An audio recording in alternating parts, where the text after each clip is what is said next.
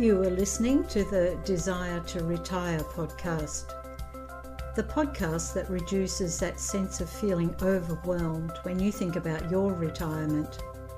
You can go from woe to wow with your retirement plan.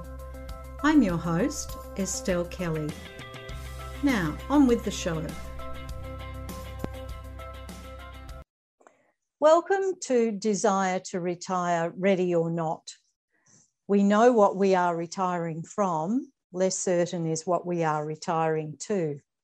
Hello, I'm Estelle Kelly, retirement life coach, and together with Alice Mantell, a Sydney based lawyer and author, we are going to dispel some of the unknowns and uncertainties professionals have when they begin to think about retirement. So, we hope to impart some helpful information to enable our audience to face retirement and retirement planning without fear. This series is uh, titled Facing Retirement Without Fear. Now, you've met Alice before, but I'm just going to remind you that Alice is the author of Every Woman's Guide to Retirement, and that's available at mantelladvisory.com.au. Now, today we're going to, um, Alice and I are going to chat about future proofing your retirement um, as much as we can. so, um, Alice, uh, in future proofing our retirement, um, we're looking today at housing, and next week we'll look at um, financial and legal. We'll go into that in more detail. So, in focusing on housing today, Alice, oh no, before we do that, what do you mean by future proofing your retirement? Is it possible? well, we can try, I think, is what I would say. Um, I would describe future proofing as being anticipating the future and developing ways of minimizing the effects of shocks and stresses. Obviously, we don't know what the future is going to bring, but the idea is to prepare for the worst and hope for the best.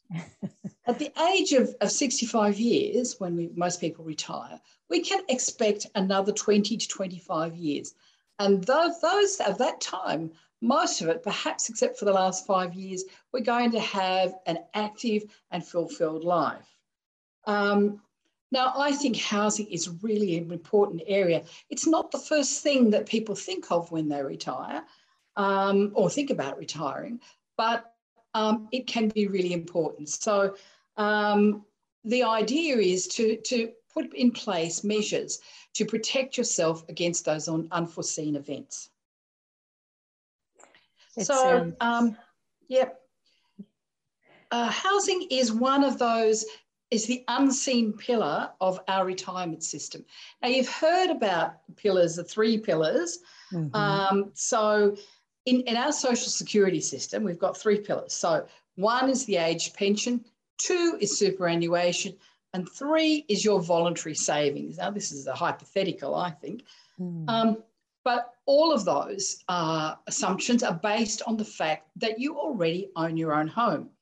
Now, once upon a time, and I'm talking perhaps, say, 50 years ago, or maybe even 20 years ago, that was the case. Most people, when they reached retirement age, and that's say 70%, something like that, mm-hmm. um, would have owned their own home. That is absolutely not the case these days. And a lot of people are still out there in the private rental market. Yeah, yeah, that's so true. It's um, I must admit, it surprised me, um, Alice. At one time, I looked up the figures and discovered that people in that couples in their 60s that they hadn't um, they didn't quite own their own home. Some of them were still paying off mortgages.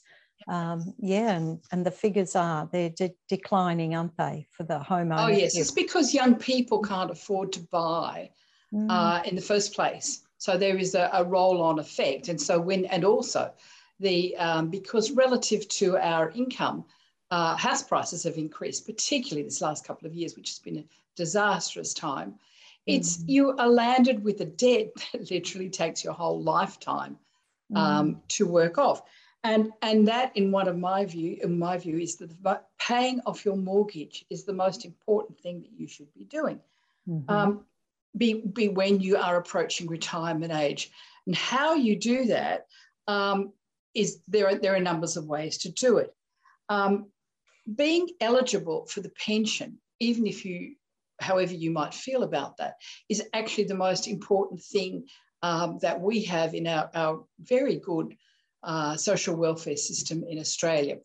Um, and one of the things is that if you live in your own home, if you own it outright, you can be eligible for the pension. Now, for a single person, uh, a maximum pension is something like $480 a week.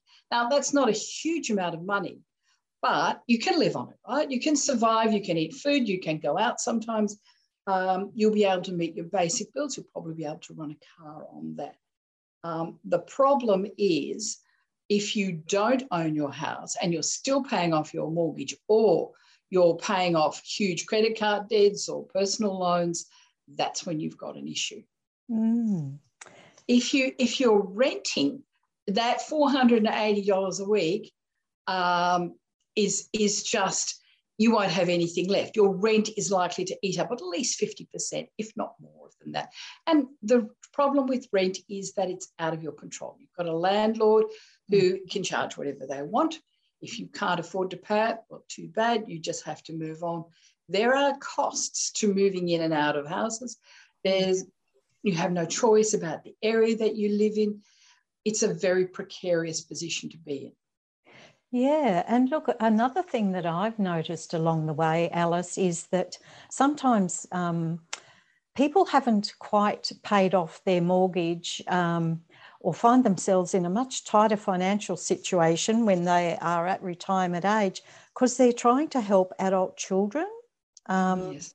You know, and and that's very um, you know commendable. But uh, yeah, I, th- I think you're right. We've got to look after our own. I, I really think. Head. I really think that the priority, if you've got to make that choice, I still think the priority is to look after your own housing. Mm. Because if you've got your own home, you can help your kids as well. You can provide them with accommodation or you can you provide them with an asset. And if you are close to, to retirement age and, and say you've got a bit of a mortgage left, my, my theory, and this is not me speaking as a financial advisor, but certainly in a practical sense, is that you can access lump sums out of your super. And I would say that is still better to pay out that mortgage because when, when the Centrelink looks at your eligibility, they don't look at the fact that you live in a house. So your house could be half a million or it could be $10 million. It just doesn't matter because it's not considered an asset, it's not an income producing item generally, um, but it, it is uh, enables you to be eligible for the pension and you don't have to pay off any more. And from my point of view, being free of hikes in interest rates is a very, it's such a relief to be able to say, I don't owe you anything anymore, Mr. Bank. Yes. so, um, but uh, also another thing that um, I feel uh, is very important when we get towards the, that last third of life that you mentioned last time is that the roof over our head uh, provides that sense of security if we have yes. the title to it. Yes. Mm. Oh, I think it's absolutely essential. And that's something that you don't really appreciate, I think, until you get close to retirement. Our home, wherever it might be and how humble it might be, is the center of our social environment. You know, we invite our mm. friends, we invite our kids. Uh, it requires time and money to be maintained. But the fact is that most people actually want to stay in their home for as long as they can. Uh, there, but there's always a percentage in, in uh, later years who want to leave. And there are reasons why you want to do that. So let's there are there are reasons to to ways to consider what your current situation is. Normally, as I say, people don't, it's not the first thing on people's, you know, new retirees list, you know, where am I going to live? But as you start your early retirement, a lot of things become apparent to you. So if you find that your uh, house is close to shops and transport, great, big tick there.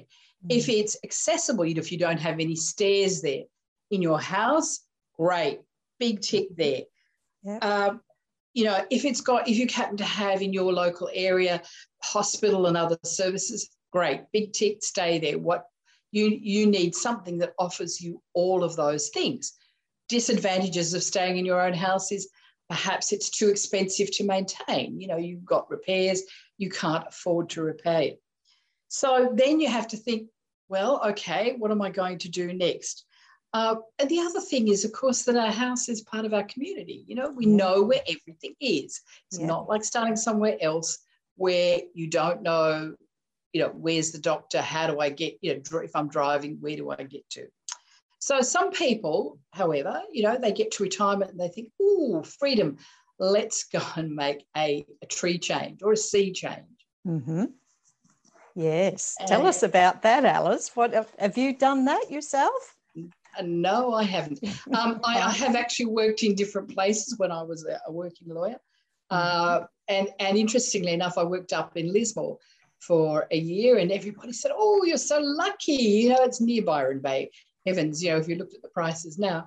Um, but, um, you know, and it, it was a way for me to go and have a look at what it was like. And, and I was quite clear this wasn't the place for me. But thousands of people actually do want to make tree changes or sea changes, going to the beaches, you know, going to live in the Gold Coast or Port Macquarie. Uh, lots and lots of people want to do that.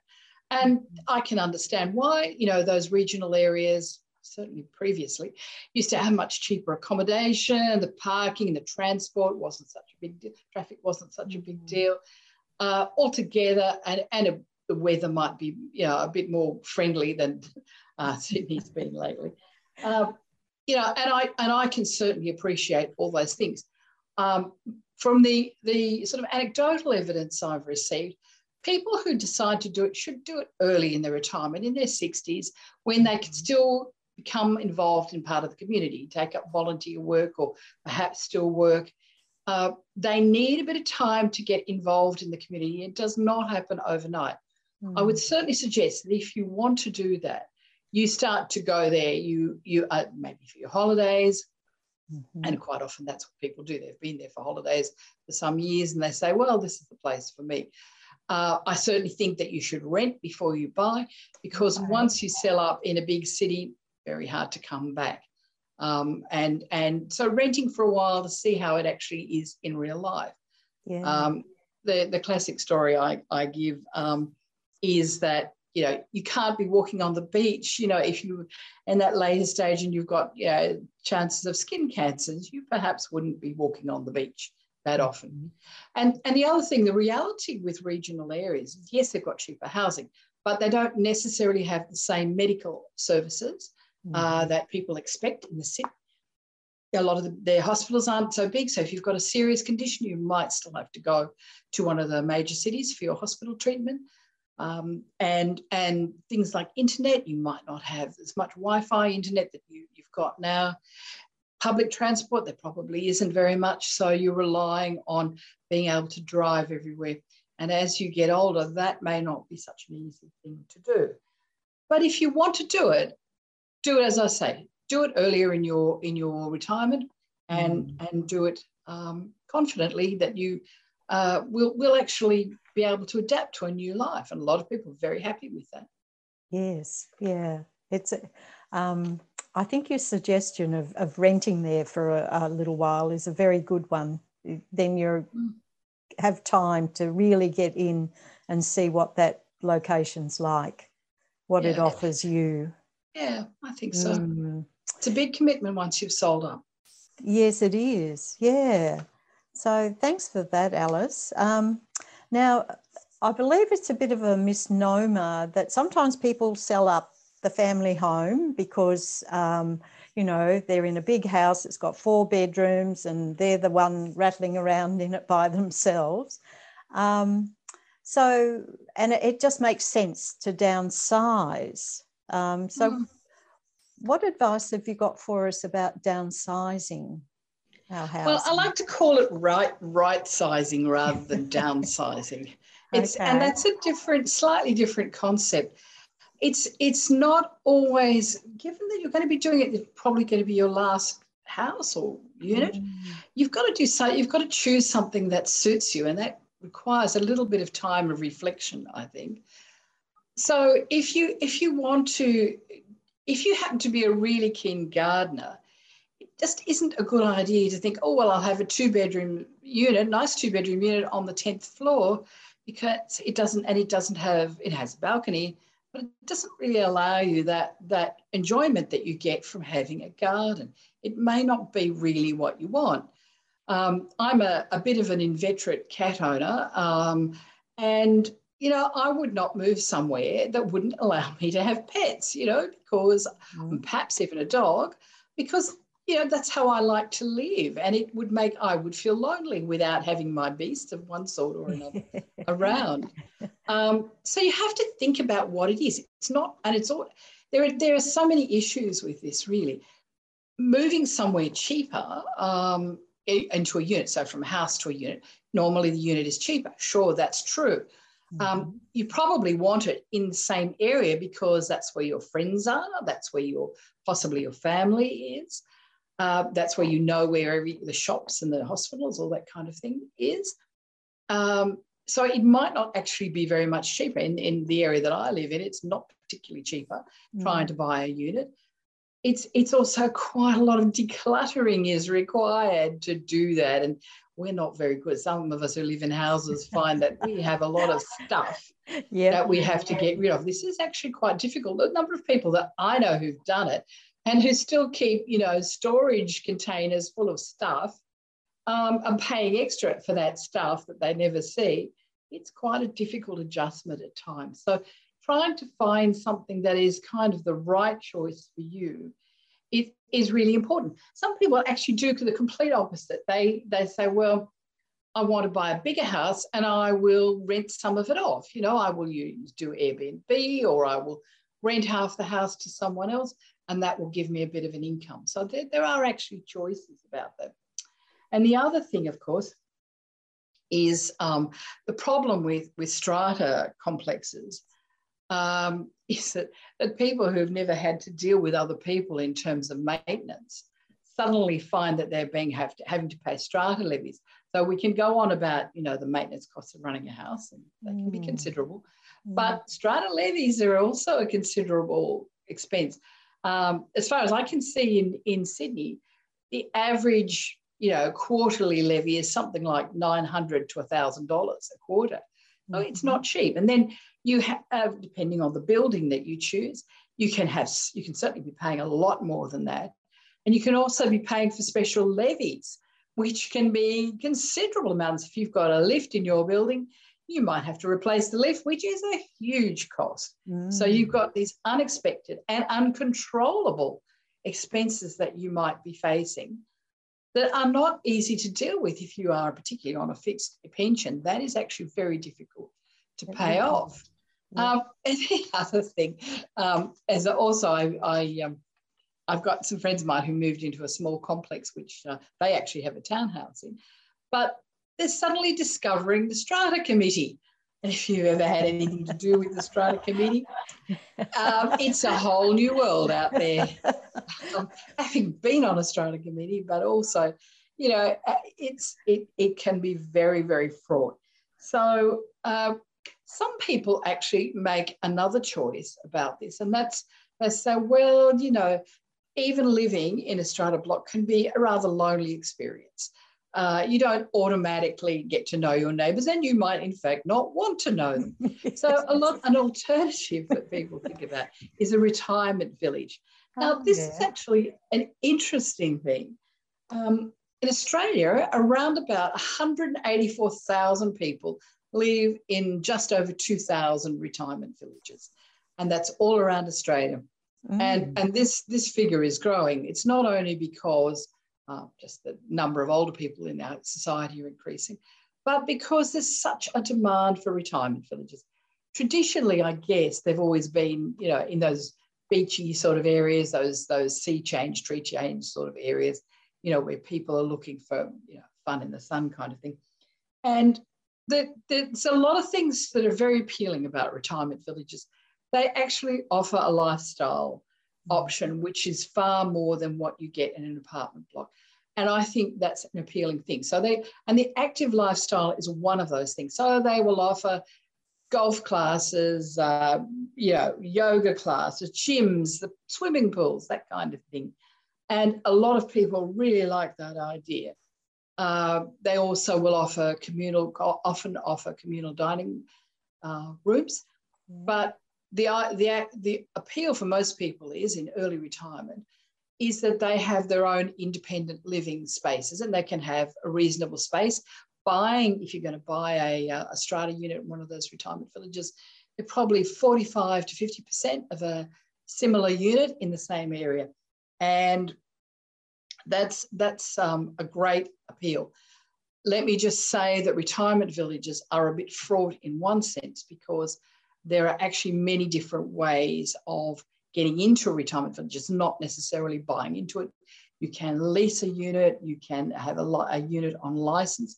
It depends on the particular unit. It depends often on the uh, the owner of the retirement village. That that very many cases, uh, well, again, traditionally always was a charities and a religious aligned um, Catholic Care, Anglicares, all those people, Wesley villages uh, but but increasingly there are many more commercial operators in this field. Yeah. and uh, you know so so you need you do need a bit of legal advice before you go into a retirement village. But it is an option that suits a lot of people. Uh, and but the other thing that i that i think is really important to think about is when you leave the retirement village yes. what what are the options in terms of supported accommodation? Now supported accommodation that you know you would traditionally call an aged care facility is is something that is very important when you be when you're anticipating going into a retirement village. So you really want a retirement village that is has some sort of link to an aged care facility and gives you some priority in terms of going into it Mm. Uh, now, aged care is a whole different ballgame. I'm not going to be able to talk about that today because it's yeah. a big area. But at uh, the my little venture into retirement villages, Alice revealed that certainly it was very affordable to buy into it, and it was a lovely lifestyle um, mm-hmm. that was offered.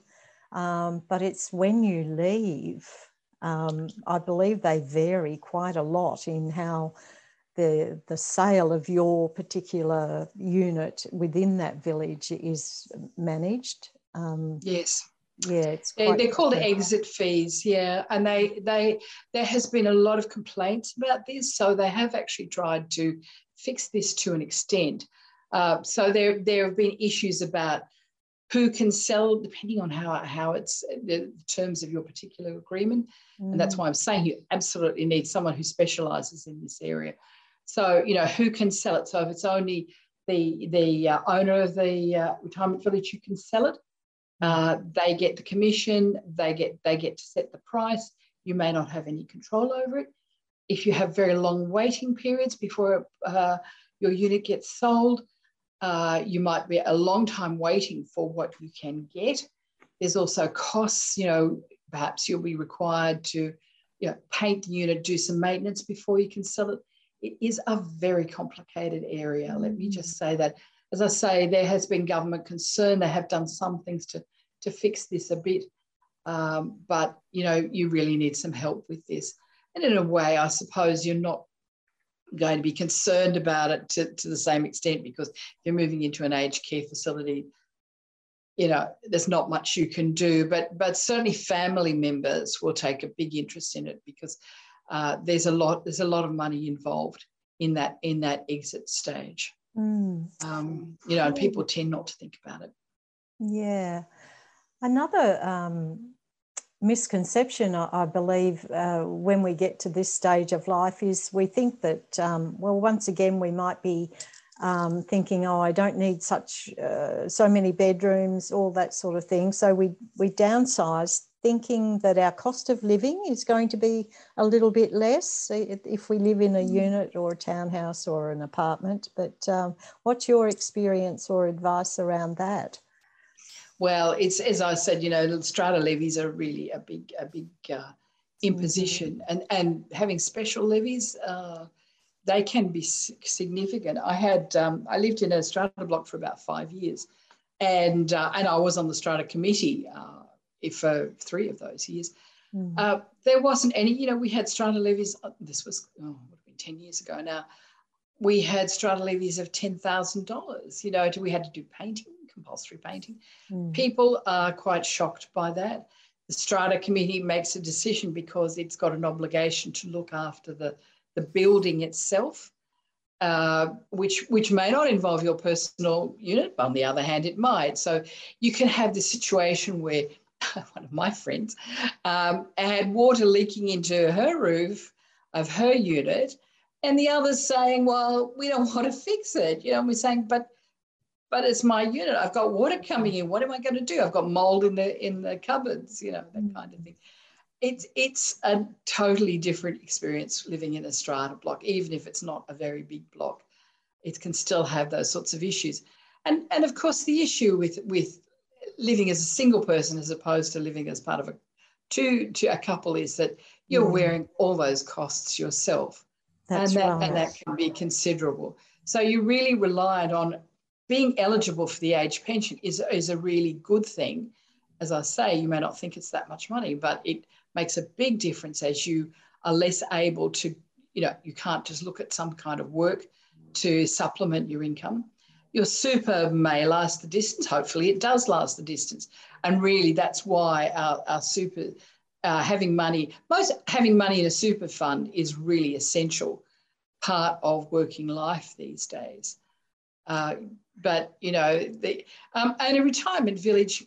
The other thing is with your lifestyle things, unfortunately, is that you pay for those extra services. So you you're paying for the maintenance of the pool and the you know yeah. the excursions and all of that kind of thing. That it's inevitable. So yes. you know you're saving to some extent. Although let me just say, one of the big pluses if you are going to downsize is that the government's still offering this. They have they've been threatening to uh, to remove this uh, incentive. So if you have owned your own home for the last 10 years and you decide to downsize and your next property is say three quarters of the price of the uh, original house, you can put 300 up to 300,000 into your super from that for, as a result of that additional funds that you've got. So that, that super contribution fund is only available to people over 65 and who not necessarily downsize in a physical sense, but if they buy a cheaper property, you've got an additional 300,000 you can put into your super and that will keep you going for an awful long time. Yes, yes, it would. If you've got some savings, it gives you a few more choices along the way, doesn't it? Yep. Yeah. Yep. Yeah. And it brings us back to where we began that uh, the difference between owning your own home in retirement and not owning your own home. You've got access to that extra set of funds. Yeah. yeah, it gives you equity. So, I mean, if you were in the in that rental situation, I would say you'd be looking for community housing. Uh, there are quite a few community housing organisations out there. I've noticed that uh, they are promoting this idea of group homes. So, getting older people to share new build houses where people have their own independent little units, but they have some communal areas. And I think that could work very well for people. I certainly know that in the United States they're doing this. Mm-hmm. Um, I think it's, a, it's an excellent idea. So, people can get together in the communal areas to you know, watch TV or chat or cook yeah. or do that kind of thing but they still have their own space uh, in reasonable sized rooms. I think that it reduces that overall cost and it gives people a sort of sense of social community, mm. uh, which, you know, if you, you, you may not be able to rely on family to provide that for you as you get on. Yeah, and I believe um, that they're making um, some changes, or maybe just here in the state of Victoria, the government is considering changes to the concept of the granny flat. Um, oh. to, so that dear old mum or dad, when you get to that stage, they live in the back garden so that the, the adult child or children are, are, not far away and can keep an eye on how things are going. Well, uh, yeah, I've looked at this. I mean, I've, I've also I've also had clients with it. So I, yes and no is what I would say to that. It's not as as wonderful as I would think. The problem the problem is from Centrelink's point of view. Centrelink has quite well established policy guidelines on granny flats I, I personally have concerns about it. I'm not sure that I personally would want to jump into my child's uh, granny flat, and there's lots of reasons for that. So, say I say, say I give my child or children. So one, say if you've got a number of ch- children, you give one child, say three hundred thousand to build a granny flat, and you move in. That's fine. Centrelink sees that as you giving away uh, some of your assets. So there might be an issue in terms of your pension you then have this situation where you are dependent on that child to provide you with assistance, which is fine when you're relatively healthy, that's fine. But once you start to become ill, you know, and frailer, perhaps 10 years down the line, mm. uh, you may not be getting that help. And you could actually be uh, this a person who is abused. And let me just say that's what I'm saying from my client's perspective. You know, when I've seen it in clients' uh, homes where they have done this, um, it wasn't always a very good outcome for the older people. Okay. You know, because because they are relatively helpless. They relatively don't own anything. So when they want to go to, into aged care, they have no deposits. Uh, in terms, mm-hmm. so so now you know providing a bond when you want to go into aged care is the usual uh, means of getting in there. They no longer have a bond, so then they're they're uh, restricted to the sorts of places they can they are eligible for. Yeah. Um, as I say, I'm I'm not that keen about it personally. Yeah. Um, but I can, you know, I can see why you might do it, kind mm. of. But and, you know, the best I, of I, intentions in families don't always work is. out, do they? no, no, no. And it's it's a bit unfair, you know, to expect your your children, your adult children, to be who are working and bringing up their own family, to be spending a lot of time providing care. You know, in this endless medical, co- you know, trips or shopping and all that kind of mm. thing. They may not know at the beginning what they might be ending up doing. That's true. Well, Alice, it's it's just been so much information that you've shared with us today, um, and that's just on housing. So that's Yep. It's so valuable, such valuable information. Thank you. Yeah, it's much. and there's just so much to talk about, isn't there? There is. yes, there is. but um, yeah. The more we learn, um, let's say it should reduce that level of fear when we're just starting to think about retirement, and it's all yes. unknown, it's all ahead of us. So. Um, yeah, it's a real contribution. Thank you so much. And next week we'll chat again about future proofing your retirement, but we'll look more closely at the finances and also at the legal um, aspects. I know that it might seem as if we're going over familiar territory, but there is such a depth to it that um, it warrants another airing. So thanks, thanks. Alice. Yeah. Thanks. See you next week. Bye. Yeah. Thanks so much, Bye. Alice. Bye for now. So, today we have just scratched the surface in learning more about transforming to retirement. So, take a deeper dive to gain some clarity and confidence for planning your own next stage of life at my website, retirementlife.coach. And at no cost, subscribe to my special three part podcast series, Desire to Retire and after subscribing, you'll find some uh, a What's on Your Mind, a quiz about retirement, and a Wheel of Life that you can try out. Give them a go and let me know um, how you're traveling. And um, we can have a chat about it, um, about re- planning your retirement. I'm Estelle Kelly, Retirement Life Coach. Thank you for. You have been listening to the Desire to Retire podcast. Want to check out how well you are progressing in planning for your retirement? To gain some clarity on planning a meaningful retirement, try the simple, no cost tools or access this special three part podcast series at retirementlife.coach. I am your host, Estelle Kelly. Thank you for listening.